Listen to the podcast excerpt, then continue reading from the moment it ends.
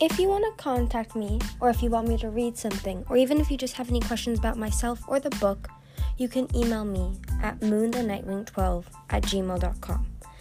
The email will be in the description. Now back to the book.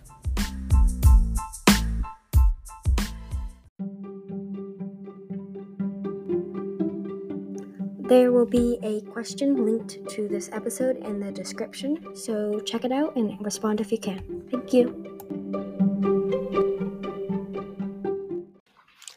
Hello, everybody, and welcome back to another chapter episode.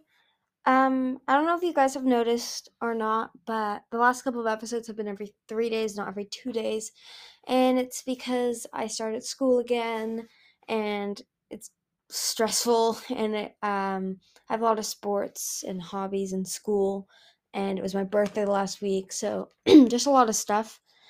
Um, and yeah, so it's gonna probably the chapter episodes are not going to go to how it was like last la- late last year where it was like once a week. It's going to be maybe twice a week. Um yeah so i hope you guys can understand. Also i don't know also um the questions are different than they used to be. They're not about what's going to happen in the future of the book and because i know a lot of you have read the book so it'd be kind of boring to answer those. And it's not about like personally about you it's more like questions if you were in the Wings of Fire series. So like if you're a scavenger, where would you live? Like I did the prologue, I'm pretty sure. And then like chapter one was or chapter two is like would you have gone with the winter? So it's gonna be more questions like that. So yeah, let's get started. Chapter three, Wings of Fire, Winter Turning. Winter was not surprised to discover that the rainforest was horrifying and awful.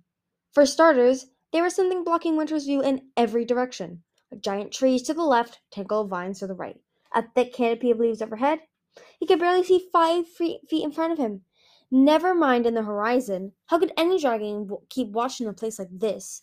How could you ever know if they were if you were being attacked or by how many dragons? It was an indefensible quag- quagmire. Also, a literal quagmire. Every time they landed, the mud was nearly enough to make him want to draw claw off his own scales.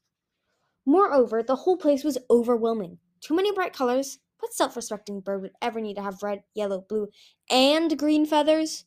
Black and white. Those were the only feather colors for a dignified bird. Too many strange no- noises. What an- kind of animal howled like that?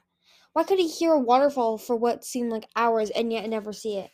And what was that infernal, non stop buzzing? Also, far, far, far too many smells. Winter couldn't decide what was the worst part the bugs or the heat.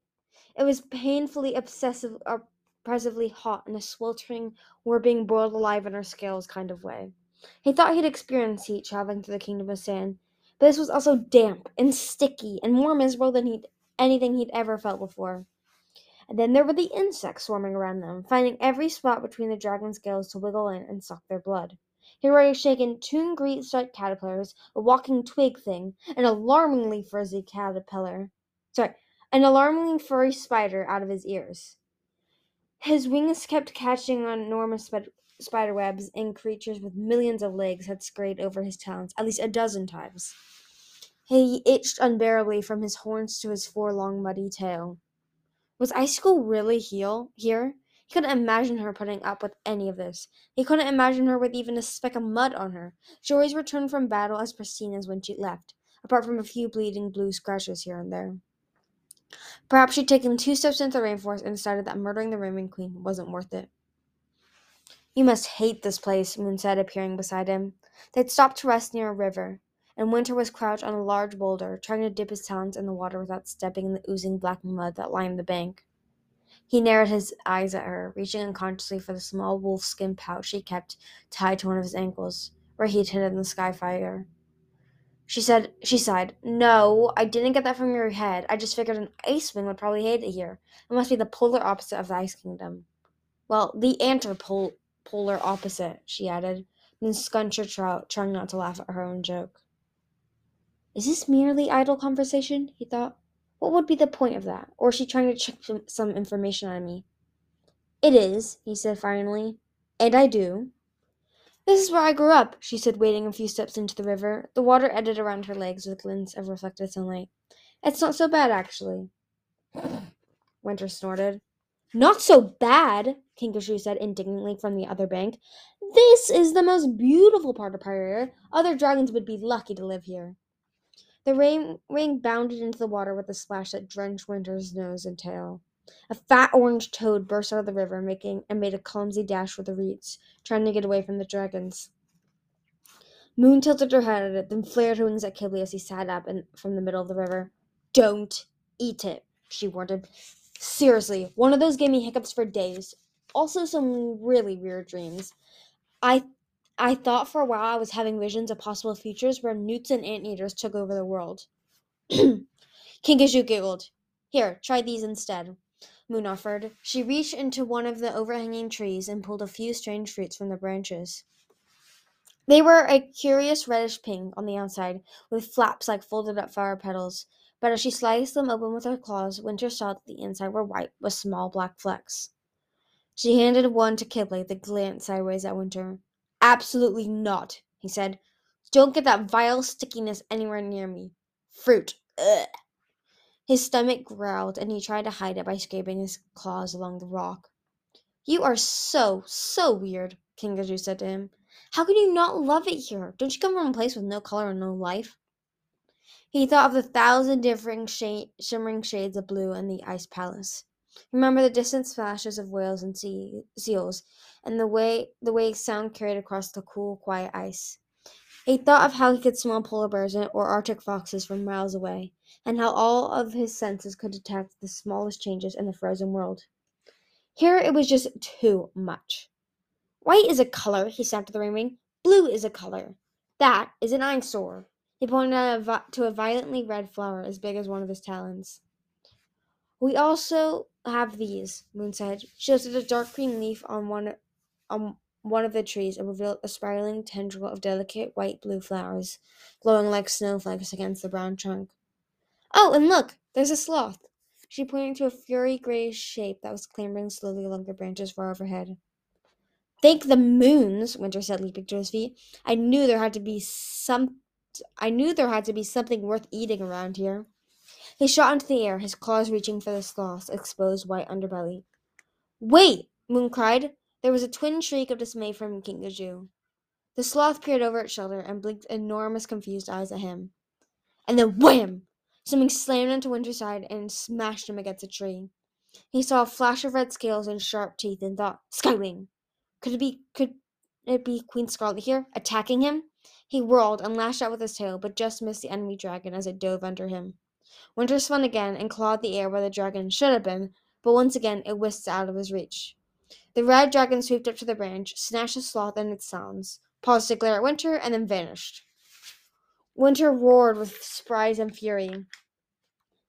Calm down, Qibli shouted in his ear. The salmon ducked as Winter swiped at him. Winter, stop!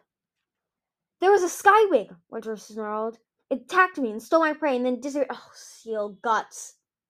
Not a skywing, Qibli pointed out, although Winter had obviously figured that out already. I know, Winter roared, beating the air with his wings. Come out and face me, you cowardly, lunch-stealing rainwing. The dragon suddenly materialized on the branch again, her scales shifting to a furious red with splatters of black and orange. Topher is nobody's lunch, she shouted. Those nasty black dragons have already eaten one of my sloths. I'm not letting it happen again. She flexed her claws and bared her fangs at him. Don't make her mad, Qibli said quickly, grabbing Winter's shoulders. I mean, don't make her more mad. The heat em- emanating from the salmon yellow scales was uncomfortable, and Winter shook him off.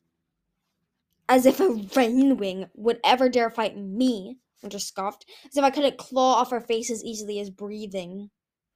What is it with you and faces? Qibli said. You should try threatening someone's elbow or ankles once in a while, just for a change of pace. Kinkajou landed on the branch beside the angry rainwing, angling herself between the furious dragon and Winter. Exquisite, it's me. I'm sorry about this. I promise we are about to stop him, she said. Ha! Winter barked. Winter, do you have any part of your brain that can just handle empathy? Qibli asked. That sloth is her pet, just like Bandit was yours. Can you by any chance remember a week ago when someone tried to eat your pet? Winter hesitated. Of course he remembered that, and he remembered how Moon had saved a scavenger in her quiet but resolute way. Qibli was right. Again. There was nothing more infuriating in the entire world. Bandit is much smarter than a flea ridden sloth, Winter snapped, laying on one of the fat branches of a nearby tree. He flinched as a centipede as long as his foot immediately scuttled over his claws. But fine. I won't eat any stupid sloths. Is there anything else that's off limits that I should know about? Beloved armadillos, hairy giant spiders that someone is terribly attached to.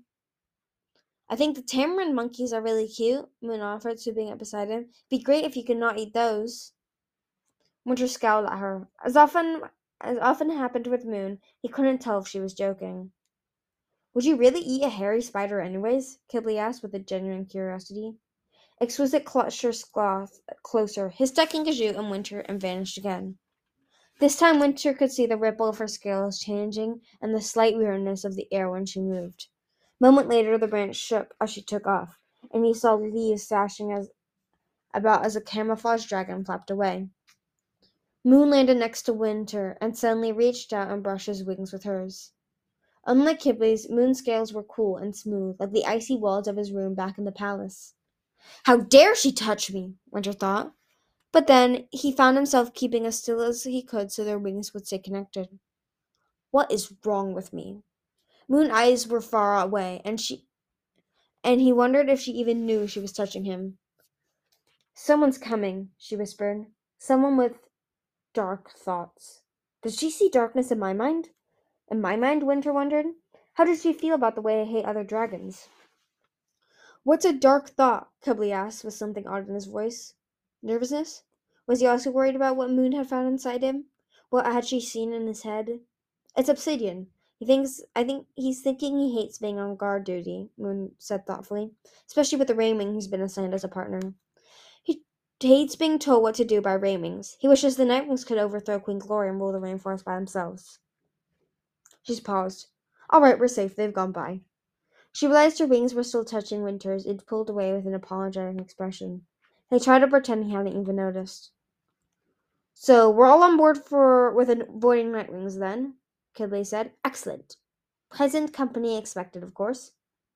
Maybe not all Nightwings, but definitely him, Moon said. She sighed. I should probably tell the Queen what I can do so I can warn her about dragons like this. Her tail flicked the leaves below them. But I worry. I mean, should dragons be punished for their thoughts, even if they never act on them? But what if warning her means they'll never do ev-, ev- what? But what if warning her means they'll never do whatever terrible things they're thinking of? I don't know. I don't want anyone to use me as a spy on the private thoughts of her subjects. Really? Qibli said. But it would be useful to know if a coup or an assassination is coming. If he could prevent that, wouldn't it be worth spying on a few dragons? No, Winter snapped. Nothing justifies invading another dragon's mind. But that's how she stopped Ice Icicle from killing Starflight, Qibli pointed out. Aren't you grateful she did that? Winter glared down at Kinkajou. Qibli pointed out. Winter glared down at Kinkajou, who had gone back to splashing in the river below. I still don't like it, he said. It's in the wrong in the wrong talons. I mean, Moon could tell Queen's Glory she heard someone planning a murder, and that dragons and that dragon should be punished, and who would could prove her wrong? I wouldn't lie, Moon said, looking outraged. How do we know that? How do we know that? Winter asked. You hid your powers from us. Why should we trust you? And if even if you wouldn't lie, what about other Nightwings? They've lied before, haven't they? They've lied about having powers for years, apparently. The entire tribe is full of liars, going back thousands of years to Darkstalker and his cursed mother, Foeslayer. Foeslayer. Moon jumped over bounds and fell off the branch with a lot of wild thrashing. Startled, Winter peered down as she climbed back up. Three moons! What was that about? Qibli asked when she was settled again. Are you all right? Moon was breathing in a funny, almost panicked way. Darkstalker? she said to Winter. How do you know about him? Everyone knows about him, Winter said. I don't, Qibli offered. Everyone, Winter said pointedly. Who's anyone? Ah, I see you mean Ice Wings, Qibli said. And Night Wings, Moon said. He's our legend. He's our legend. Nightmare, ghost monster from the beyond, whatever. Ours too, Winter said grimly. Trust me. Why? What did he ever do to the Ice Wings? Moon asked. Killed one of our princes, stole our royal heritage, ruined everything forever? Oh, my forever? Qibli asked. He gave the sunlight rainforest a mock serious nodding inspection. Well, that explains it. I was wondering why everything was so very ruined all the time. Thank goodness there's one ancient dead dragon we can all blame it for. You wouldn't joke if you knew the whole story, Winter snapped. Moon closed her eyes, then shook her head with an expression that looked like frustration. I wanted to know the. She began, and then her eyes popped open in alarm. They're coming back. Obsidian and the Rainwing Guard. We should. Hello, Kinkajou called, waving her wings. Hi, over here. Not do that, Qibli finished for Moon as she winced. It was too late. Winter hissed softly. There was no chance of sneaking through the rainforest now. The guards were heading straight for them.